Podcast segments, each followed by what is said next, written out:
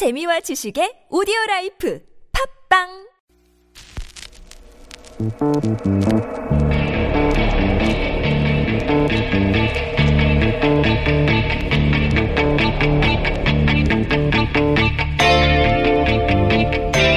안녕하세요. 이번 주는 주말에 뵙게 되는군요. 뉴스공장 주말 특근 맡은 양재열 변호사입니다. 사실 제가 수요일 고정 코너인데 이번 주에 화요일 날 나와달라고 하더라고요. 그래서 바쁘다고 한번 개겨봤죠. 바로 자르더군요. 그래서 지난주 수요일 만날 수가 없었습니다. 예. 그럼에도 불구하고 주말 특근 맡았는데 다행히 라디오 청취율 조사에서 글쎄 주말 특근이 동시간대 1위에 올랐다고 합니다. 김어준 뉴스공장 전체는 시사 프로그램 1위, 모든 라디오 프로그램 중 2위를 차지했습니다. 아, 그런데 이 소식이 반갑지가 않습니다. 공장장을 질투해서가 절대 아닙니다. 이게 뉴스공장이 이렇게 큰 사랑을 받는 이유가 어쩌면 여전히 암울한 언론 환경도 한 몫을 하는 게 아닐까 싶어서입니다. 장충기 전 삼성그룹 미래전략실 차장, 그분이 언론사 간부, 검찰총장, 학계 교수까지 여러 사람들과 주고받은 문자가 공개됐는데, 많은 국민들은 공부를 하고 있는데 정작 일부 언론에서는 내용을 보도조차 하고 있지 않고 있습니다. 심지어 포털 사이트에서는요, 메인에 배치가 안 됐더군요. 어쩌면 언론 개혁도 서둘러야 할 적폐청산 과제인 것을 분명해 보입니다. 8월 12일 토요일 뉴스공장 주말특근, 지금부터 함께 하시겠습니다.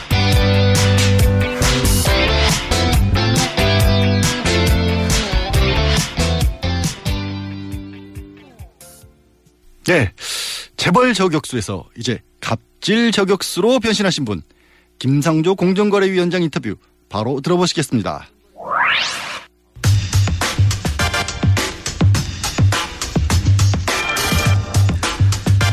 우리 사회 을들이 비명을 지르는 건 공정위가 일을 제대로 안 해서다. 네, 김상조 공정거래위원장 스튜디오에 직접 나오셨습니다. 안녕하십니까? 네, 안녕하십니까? 네, 이렇게 높으신 분께서 직접. 위원장 되시기 전에 공정위원장 혹시라도 되시면, 네, 저희 방송에 꼭 먼저 나와달라고 부탁을, 저희가 그렇게 신신당부를 했는데도 불구하고 지난주에 MBC를 먼저 출연하셔가지고, 예, 저희 같은 중소방송사를 먼저 챙기셔야 할 공정위원장께서 대형 방송사부터 출연하시면 방송의 공정거래에 굉장히 나쁜 시그널을 줍니다. 예, 뭐 제가 요즘은 기업들에게서는 갑일지는 모르지만, 네, 또 언론이나 그 국회에 대해서는 또 의리거든요. 그러니까 저도 눈치 봐야 할 때가 많습니다. 대형 방송사부터 출연하면 안 되는 거거든요. MBC 얼마나 큽니까? TV에서 건물 달랑 하나예요. 조그만 거. 그래도 뭐 김어준 총수의 영향력은 뭐 MBC 못지않다고 생각을 하고 있습니다. 그럼 먼저 오셨어야죠, 여기를. 네, 섭섭합니다. 예, 알겠습니다. 요즘 제가 그 언론을 보다 보면, 이야, 공정위가 이렇게 힘이 센 곳이었나. 공정위가 뭐 하는지 모르는 사람 진짜 많았어요. 예. 공정위가 뭐 하는 데입니까? 일단 설명해 주십시오. 말 그대로 공정한 시장 경제 질서를 확립하는 것을 조직의 책무로 하고 있는 중요한 기관이고요. 네. 다른 나라에서는 정말로 중요한 역할을 하고 있는. 다른 나라에서는 뭐 담합이라든가 기업들이 벌벌벌 떠는 조직이 원래 공정위 아닙니까? 그렇습니다. 미국, 네, 같은 데서는 공룡 기업을 분할 명령을 내리기도 하고. 분할해라? 예. 그러니까 AT&T라고 장거리, 네, 전화를 독점하고 있던 회사를 4개로 쪼개는 명령법 때문에. 네, 그렇습니다. 뭐 그런 역할을 하기도 했었죠. 예. 자본주의 사회인데, 예, 스스로 성장한 기업을 니네가 독과점이니까 공정거래 거스리니 분할해라, 이런 적이 있었어요? 네, 미국에서 그런 적이 있었습니다. 뭐 그럴 정도로 힘이 세고요. 예. 그게 제대로 작동하는 자본주의네요, 말하자면. 사실 우리나라 공정거래위원회도 선진국의 경쟁당국이 하고 있는 좁은 의미의 경쟁정책에 대해서는 굉장히 열심히 일을 해왔습니다. 좁은 의미라 하면? 그러니까 이제 말 그대로 독점, 예, 또는 이제 담합, 예, 이제 이런 거를 그러니까 규제하는 역할이고요. 그래서 사실 어제 언론 보도에도 났습니다마는 GCL이라고 이런 세계의 경쟁 당국을 평가하는 기관에서 우리나라 공정위를 최우수 경쟁 당국으로 평가를 했고요. 아시아에서는 유일한 평가를 받은 기관입니다. 근데 우리나라에서는 공정위가 이렇게 다른 나라에서 보는 것처럼 좁은 의미의 경쟁 당국으로서의 역할만을 하는 것이 아니라 우리 사회에서 논란이 되는 것처럼 재벌 개혁이나 또는 이제 가불관계를 개혁하는 이제 이런 부분이 공정위에게 추가로 과제로 주어져 있는 것이죠. 그래서 우리나라 국민들은 아마 공정위 하면 다른 나라의 국민들이 생각하고 있는 그런 과제들보다는 재벌개혁과 가불관계 해소 이제 이런 쪽을 먼저 생각할 수밖에 없는 상황이었고 이제 그런 측면에서 그동안 공정위가 국민의 기대에 걸맞는 역할을 하지 못했던 것이 이제 공정위에 대해서 비판이 일부 있었던 원인이라고 할 수가 있겠습니다. 일부 아니고 많이 있었습니다. 제가 지금 현직 공정거래위원장입니다. 그렇게 평가하시면 제가 조직에서 0이 안 섭니다. 예. 아니, 근데 지금 공정위에서 일하시는 분들은 굉장히 뿌듯할 것 같아요. 공정위에 이렇게 주목받은 것도 처음이고 사실은. 공정위원장 누군지 이름 기억 안 나거든요. 이제는 공정위원장 누군지 다 알고 그리고 공정위가 하는 일에 대해서 시민들의 박수도 많고. 응원도 많고 그러니까 힘이 나지 않습니까? 직원들 말씀을 들어보면 한편으로는 이렇게 주목받은 적이 없었으니까 뿌듯하다라는 말씀도 하시고 그다음 앞으로 더 잘해야 되겠다는 각오를 밝히기도 하는데 한편으로는 또 제가 과거에 이제 공정위가 국민의 기대에 맞는 역할을 하지 못했다라고 비판하면서 내부 혁신을 하자라고 얘기할 때는 또 나름 그러니까 좀 무섭기도 하고. 예, 그런 양면의 어떤 감정을 느끼고 있는 것 같습니다. 아니, 근데 공정위원들은 그 위원장님을, 뭐랄까요. 상대하기가 굉장히 쉬울 것 같은 게 오늘, 저희는 이제 위원장님이니까. 네. 적어도 수행원 몇 명과 함께 대리 운전을 해서 오실 줄 알았더니 혼자 운전해가지고 지하 4층에 혼자 어슬렁거리는 걸 저희 작가들이 뛰어내려서 주워왔어요. 예. 그렇게 표현하시면 안 되고요. 그리고 그 유명한 가방 있지 않습니까? 예. 가방 들고 다 떨어진 거. 그거 바꾸시지도 못하죠, 이제.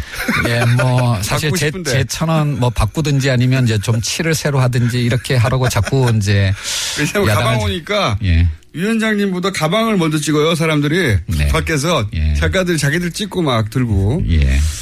유명한 아이템 됐습니다. 근데 하여튼 저의 상징처럼 됐기 때문에 제가 공정거래위원장을 하는 한은 못 바꿀 것 같습니다. 예. 저희가 뜯어버릴까요? 새로 바꾸시게? 네.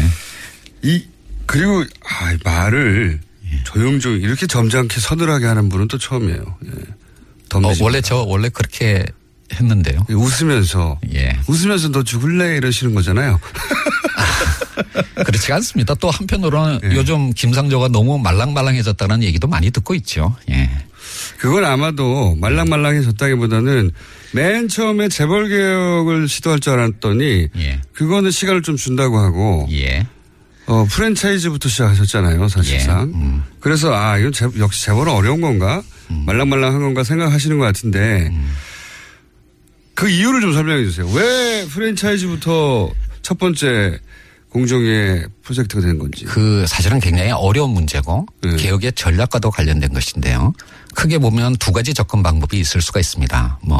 옛날에 사회주의 국가의 체제 전환 경험을 비춰본다면 러시아처럼 빅뱅 전략으로 가장 핵심적인 과제부터 먼저 하는 전략이 있을 수가 있는 거고. 삼성을 쾅 때린다든가. 예, 그렇게 접근할 수도 있는 거고. 또 하나는 이제 중국의 만만디 전략처럼 주변에서 이렇게 성과를 만들어가는 그런 전략이 있을 수가 있는데 아마 빅뱅 전략을 취한다면 재벌 개혁을 가장 먼저 해야 되겠죠. 예. 그렇지만 이제 지금의 우리나라의 국회의 어떤 구조라든지 또는 이제 국민들이 어떻게 보면 두 개의 국가로 쪼개져 있는 이런 상황들을 생각을 한다면 재벌 개혁을 중심으로 하는 빅뱅 전략은 굉장히 큰 논란을 일으키고 우리 사회를. 입법도 필요하죠.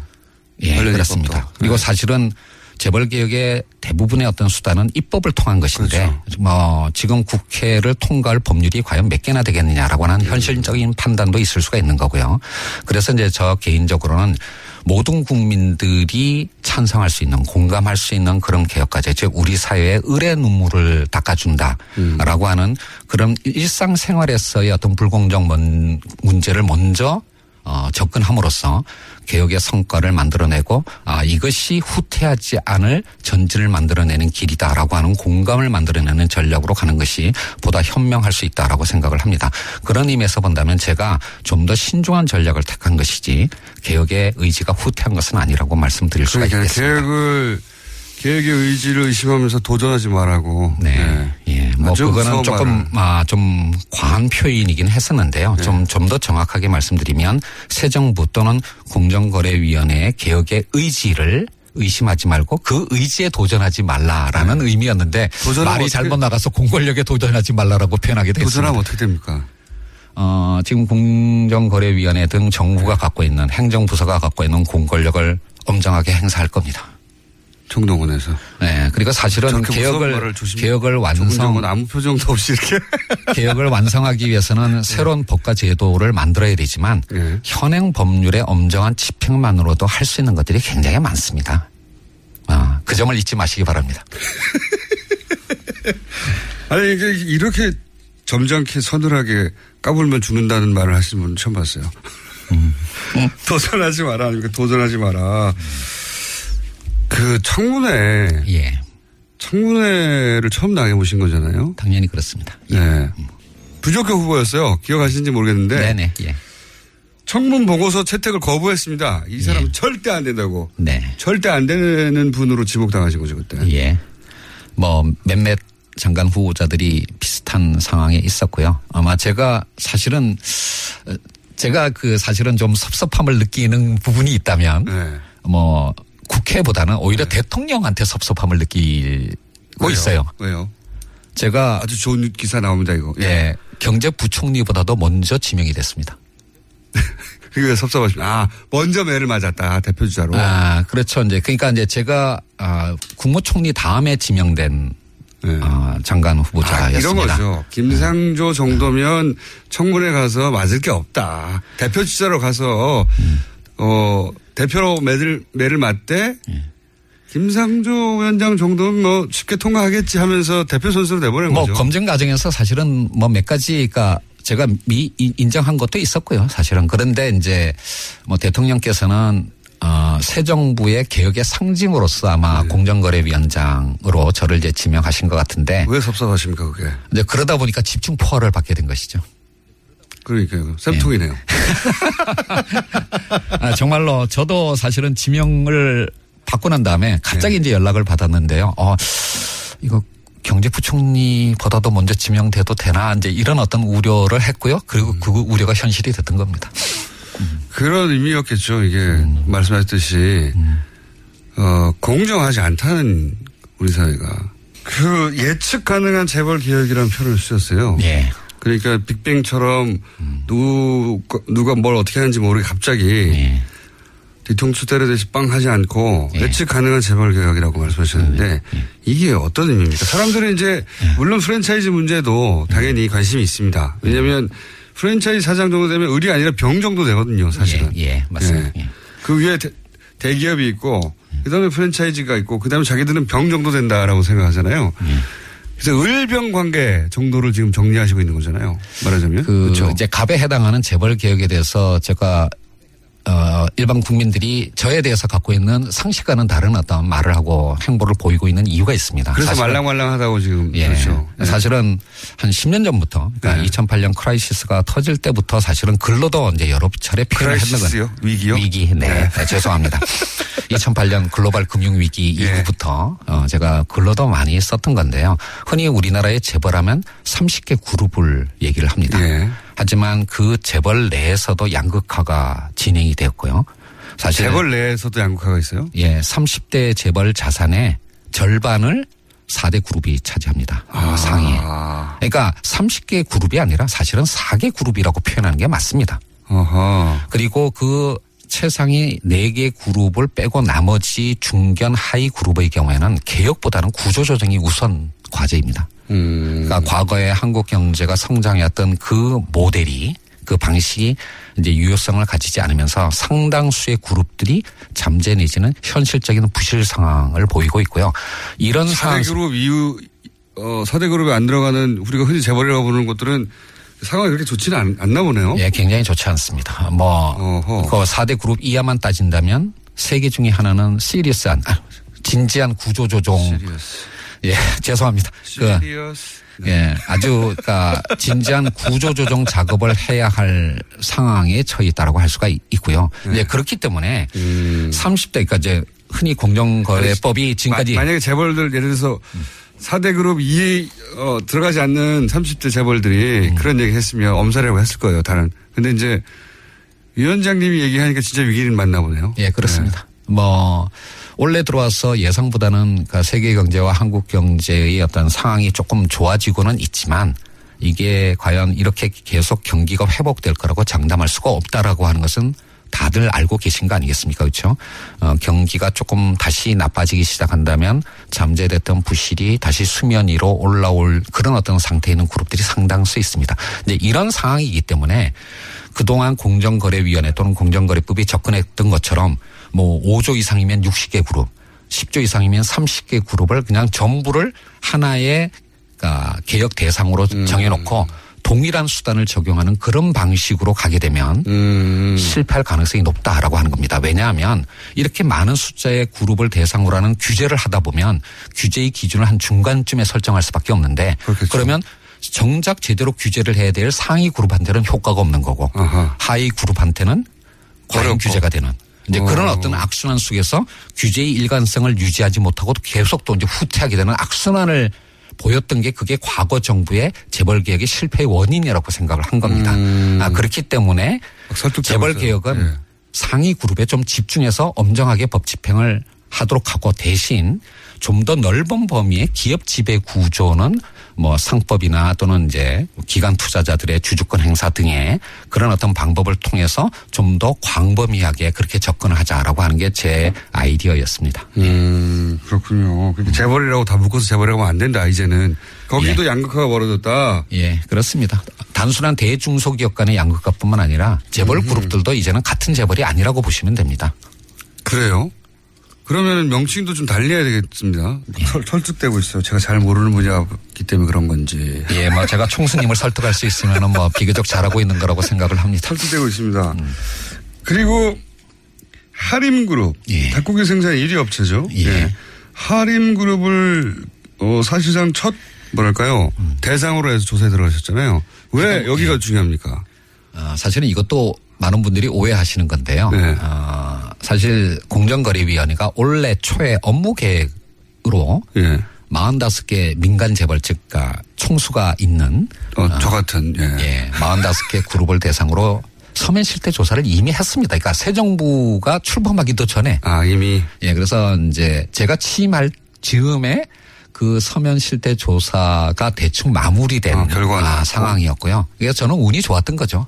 그 결과를 받아서 일감 몰아주기의 혐의가 좀 강하게 나타나는 뭐냐면 서면 조사만으로는 현실을 알기는 어려우니까 이제 현장 조사를 나가야 되지 않겠습니까? 이제 그런 현장 조사를 나갈 수 있는 서면 조사 결과가 제가 딱 취임하면서 제 손에 쥐어진 겁니다.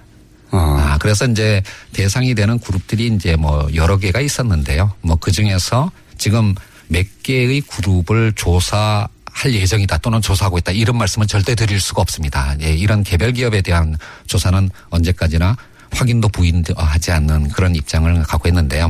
하림의 경우에는 이미 언론 보도가 된 상황이고 일감 몰아주기 부분과 함께 일감 몰아주기가 왜 나쁜지 좀 설명해 주십시오. 이거는 이제 재벌의 어떤 부와 경영권의 승계와 관련된 문제인데요. 다들 아시는 것처럼 옛날에는 그냥 공익재단을 이용하기도 하고 물타기 네. 증자를 하는 게 1세대 방식이었습니다. 그러다가 이제 요즘 논란이 되는 이재용 부회장 등등의 전환 사채라든지 네. 같은 이제 주식과 연계되는 회사채를 이용하는 그런 방식이 2단계였고 일감 몰아주기가 이제 부의 편법 승계의 3단계쯤 해당하는 어떤 방식이라고 할 수가 있는데요. 왜 그렇습니까? 그러니까 이제 그룹이다 보니까 네. 그러니까 그룹 계열사의 물량만으로도 상당한 정도의 일감을 마련할 수 있는 그런 사업들이 꽤 있습니다. 가장 대표적인 것이 물류라든지 아니면 계열사들의 전산 관리 이런 것들은 네. 수십 개의 계열사가 있는 그룹 정도라면 네. 그룹 계열사의 물량만으로도 충분한 정도의 회사 경영이 가능하지 않겠습니까? 네. 그런 회사가 있는 것은 당연한 건데 네. 그 회사의 주식을 총수 일가가 가능합니다. 아. 그래서 계열사의 물량을 몰아줌으로써 거기서부터 발생하는 어떤 수익을 계열사가 아니라 또는 계열사의 주주들이 아니라 총수 일가가 가져간다라는 것이 이제 일감 몰아주기의 본질인데요. 이것이 그렇군요. 가지는 의미는 두 가지입니다. 첫 번째는 부와 경영권의 편법 승계의 씨앗이 된다라고 하는 것도 문제이지만 그 돈으로 또 예. 자기 주식을 넣을 수 있으니까요. 그리고 이제 대를 이어서 승계를 하는 문제가 있는 거예요. 그런데 두 번째 보다 심각한 문제가 있습니다. 바로 이런 일감 몰아주기가 주로 이루어지는 영역이 작은 어떤 중소기업들이나 영세 자영업자들이 밀집되어 있는 영역이에요.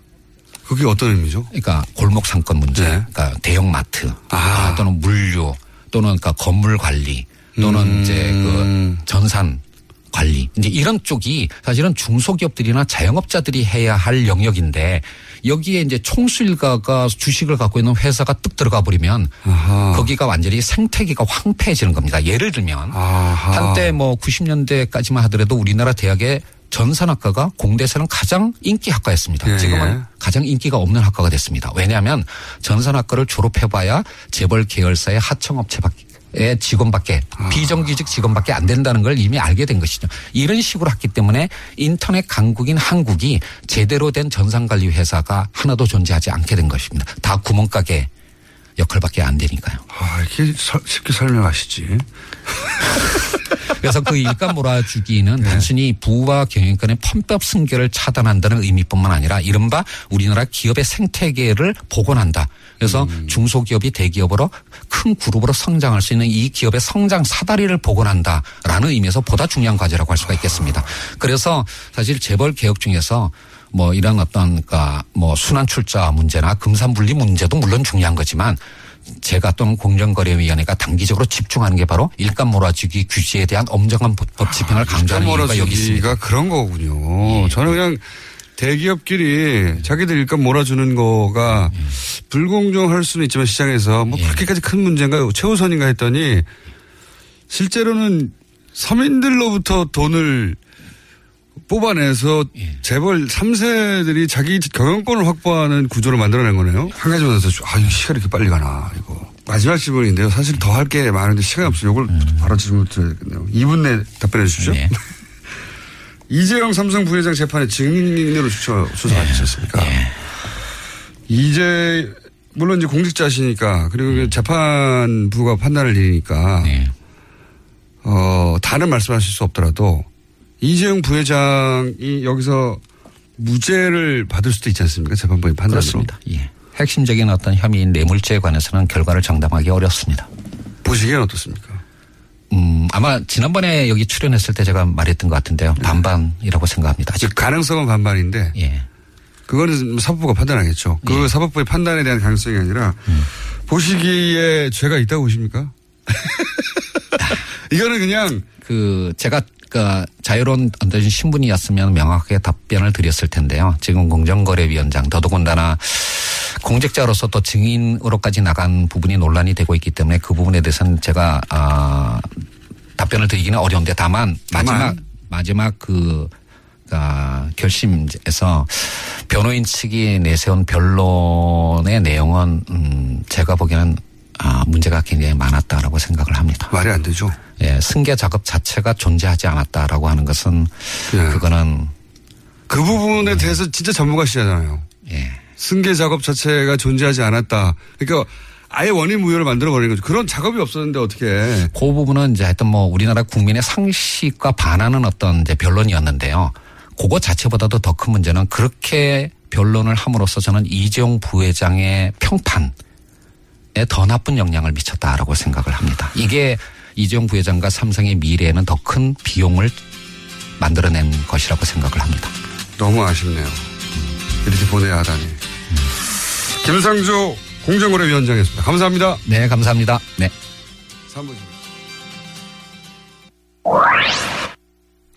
네, 그야말로 대박이었죠. 김상조 공정거래위원장 인터뷰. 뭐 이런 분을 모시느라 제가 잘렸으니 할 말이 없습니다. 예. 청취자분들 반응 역시 정말 뜨거웠는데요. 욕 없이 칭찬만으로 단시간에 많은 문자가 쏟아져서 정확한 집계를 내기 힘들 정도였다고 합니다. 이른바 대선 주자급이었다고 했는데요. 1621번님, 공장장이 감탄 연발하며 하는 인터뷰 처음이다 라는 문자 주셨습니다. 1621번님이 뭘 잘 모르시는 모양인데 공장장이 모르는 게 많아요. 자기 모르는 얘기하면 감탄합니다. 뭐 경제, 인문 이런 얘기 하나도 몰라요. 맨날 뭐 정치 이런 것만 좋아하지 모르는 얘기 하니까 감탄한 겁니다. 2480번님, 매일 나오셨으면 좋겠다라고 요청해 주셨는데요. 할 일이 많으십니다. 네, 김상조 위원장께서는 공정하게 다른 프로그램 출연하고 나서 다시 뉴스공장 찾아오겠다라는 아쉬운 말씀 남기고 가셨는데요. 뉴스공장 스튜디오에서 위원장님만큼 인기를 끌었던 게 있다고 합니다. 바로 대학원 시절부터 사용했다는, 많이들 보셨죠? 그 낡은 가방. 그 가방이 스튜디오에서도 정말 인기를 끌었고 뉴스공장 페이스북 페이지에도 올라가 있다고 합니다. 아, 가방도 저보다 인기가 많군요.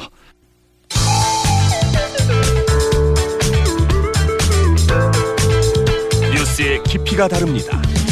최고의 뉴스 생산자 김어준입니다.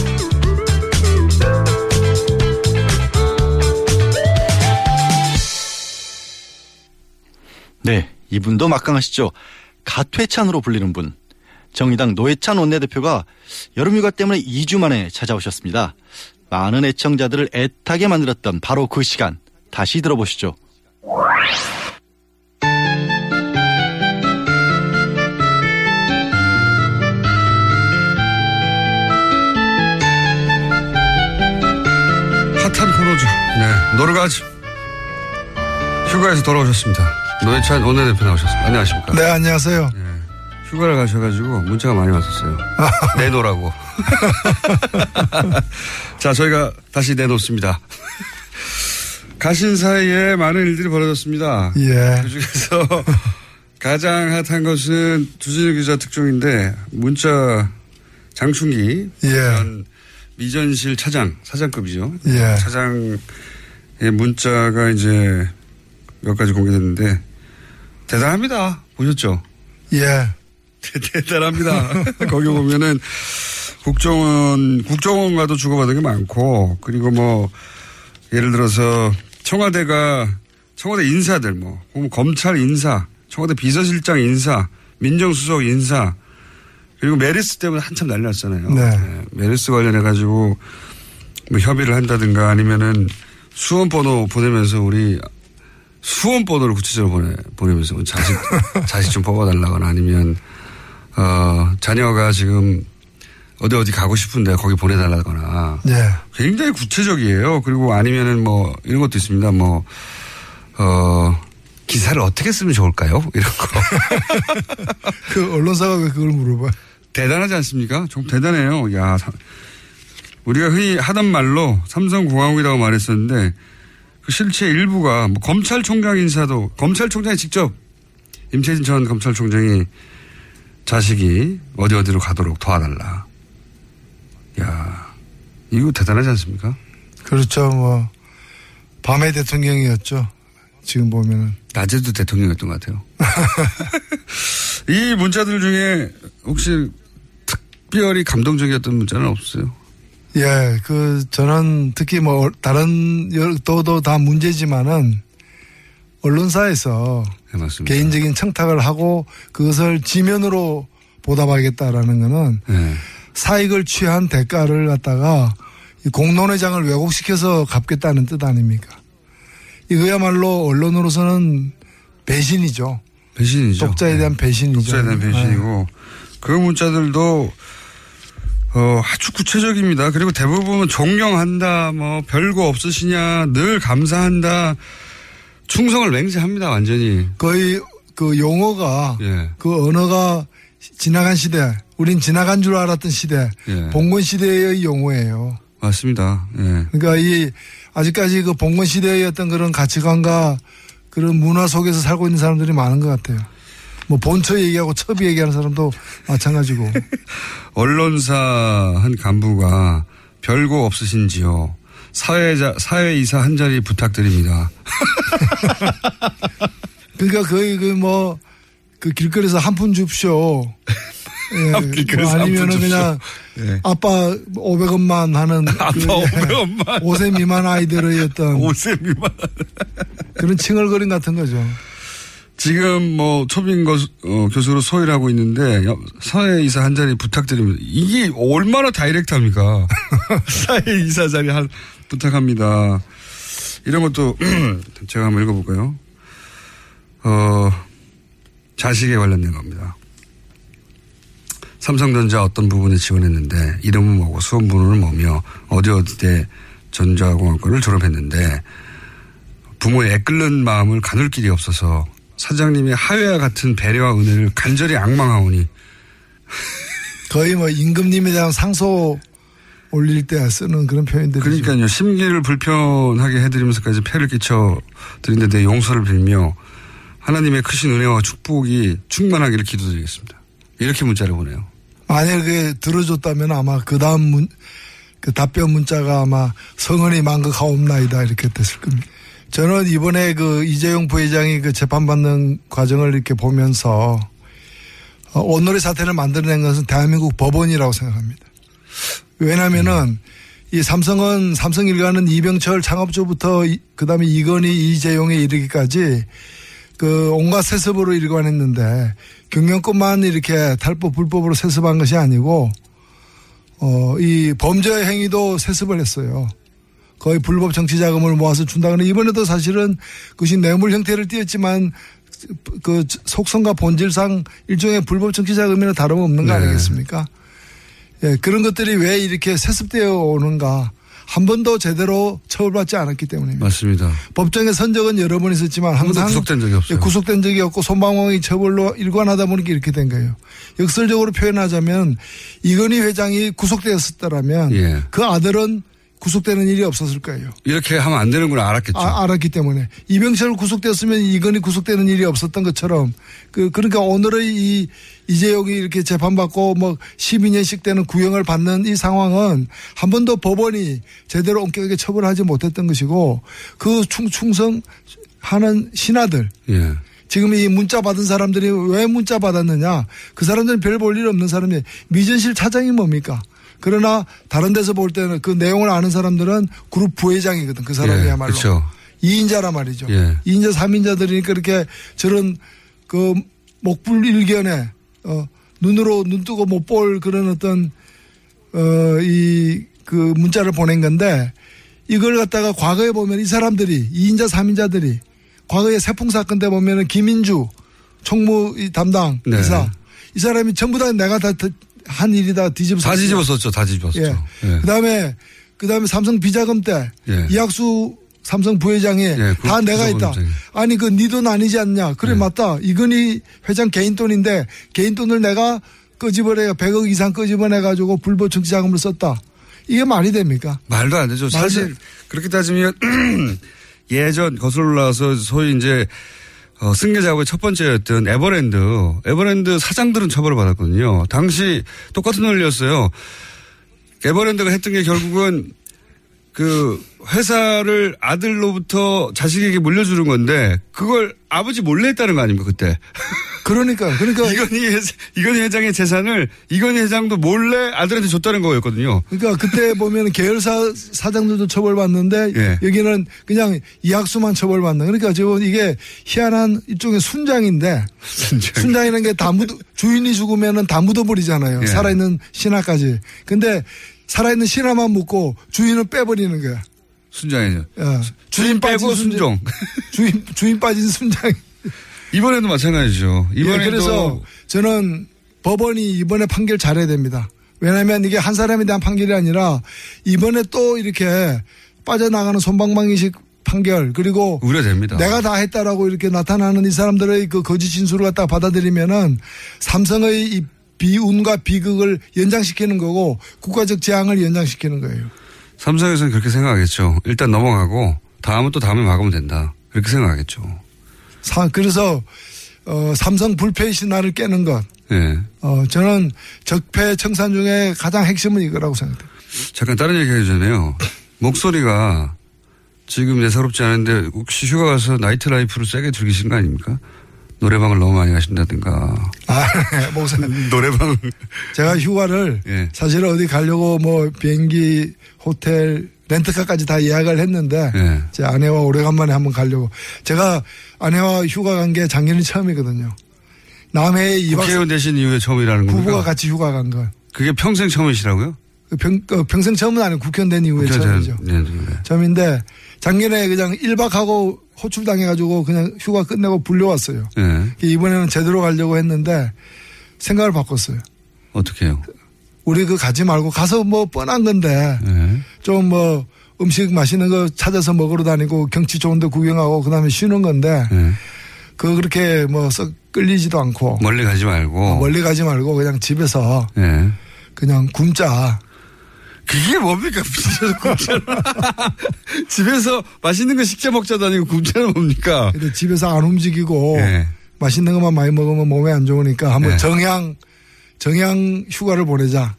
디톡스를 하자 몸을. 아, 뭐 그런 거죠. 네. 그래가지고 일주일간 같이 이렇게 단식을 했어요. 그러니까 지금 이제 어제부터 미음을 먹기 시작해가지고 목소리가 돌아오는 중입니다. 휴가를 고행을 하셨네. 아, 이게 요구 조건 없이 단식했습니다. 아니, 그럼, 아니, 그러면 부인이 그 동의하던가요? 아, 흔쾌히 동의를 해서 제천호. 아, 이상한 부부예요. 그래서 일주일이 시간이 났는데 휴가를. 소금을 먹고, 그러니까 네. 결과적으로 보면 생활비가 굉장히 절약됐더라고요. 일주일간 물과 소금만 먹고 단식을 하셨다고요? 예. 7kg 빠졌었어요? 이야. 만족하시고. 아주 다. 기분이 좋아요. 본인만 만족하시는 건 아니고요? 돈 굳었다고? 아니요. 그러니까, 이 흰죽 한 그릇이 얼마나 소중한지. 예. 간장은 왜 이렇게 맛있는지 이런 걸 이제 간장의 재발견 뭐 이런 거죠.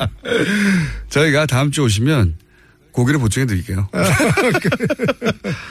그래서 목이 지금 잠기신 거구나. 네, 이제 풀리고 있습니다. 이제 원래 단식을 단 한 번도 해본 적이 없어가지고 단식을 일주일 하면 목이 잠깁니까? 아니요, 이제 꼭 그런 건 아닌데 네. 저희 경우에 지금 풀리는 과정에서 이렇게. 이상한 휴가를 보내시고 돌아오신 노르가즘. 아주 이상한 부부예요. 저희 한번 모셔야 되겠습니다. 정말로 만족스러워 하시는지. 아, 그래요?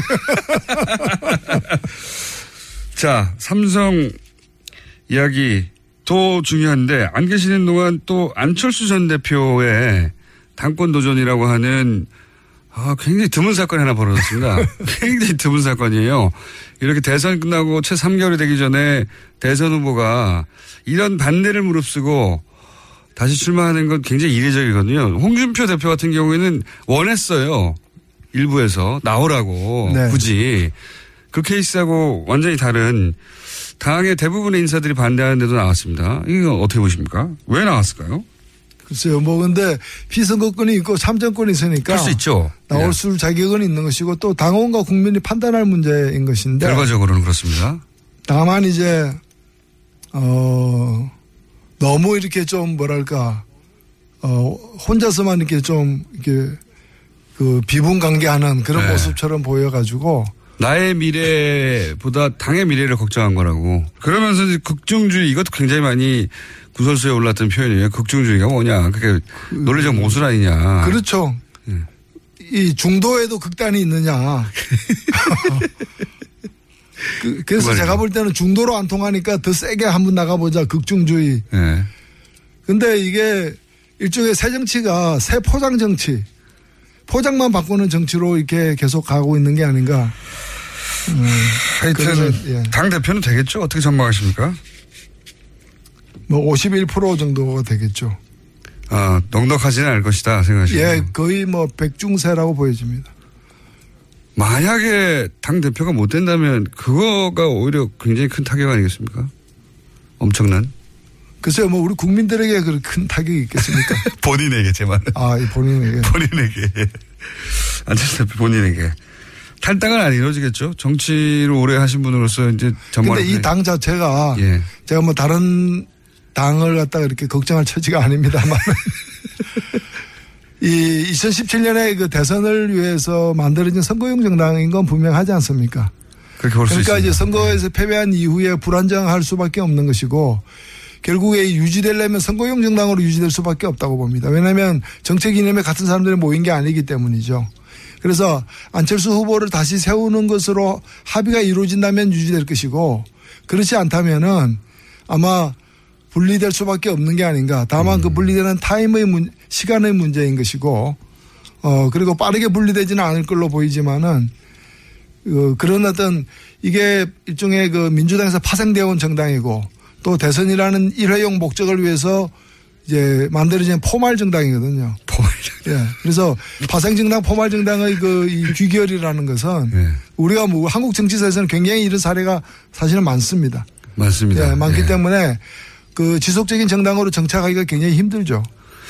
그러면은 안철수 계만 남고 뭐 호남계도 혹은 비안철수 계는 따로 살림을 차릴 수도 있다. 그럴 수도 있죠. 예, 그럴 가능성이 과거의 전례를 보자면 충분히 있다 이렇게 전망하시는 거군요. 우리 과거의 경험 속에서는 그런 가능성이 많은 걸로 보여집니다. 과거에는 대부분 그랬죠. 그러다가 결국 사라지기도 하고. 예. 그렇죠. 합병되기도 하고. 댓글 공작. 안 계시는 동안 많은 일이 있었습니다.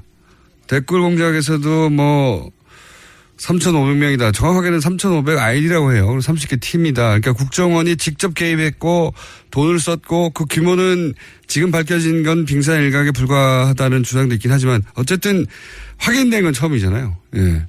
국정원 어떻게 해야 됩니까 이거. 국정원한테 오랫동안 당해 오신 분은 없고.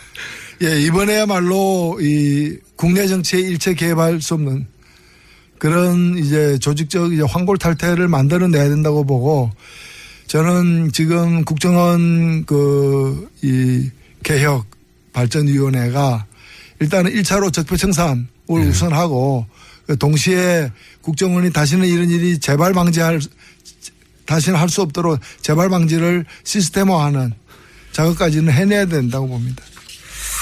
그렇긴 한데 이거 있지 않습니까? 이제 지시를 한 사람이나 혹은 뭐 중간 간부 정도는 분명히 처벌될 텐데 뭐 수위가 문제지 실제 실행한 사람들 있지 않습니까? 네. 그 사람들은 어떻게 해야 됩니까? 저는 그런 뭐 주동하지 않고 예. 그걸 주도하거나 주동적으로 나서지 않고 뭐 한 달에 300만 원 줄 테니까 이거 해라라는 식으로 해가지고 가담한 사람들 같은 경우에는 그 이제 민간인들 말고 제 말은 국정원 직원들 중에도 직접 저는 직원들 중에도 마찬가지로 그래서 그걸 거역하게 될 경우에는 바로 보복당하거나 이렇게 자기 생계 수단 자체를 잃게 되는 경우들이 대부분일 것이기 때문에 네.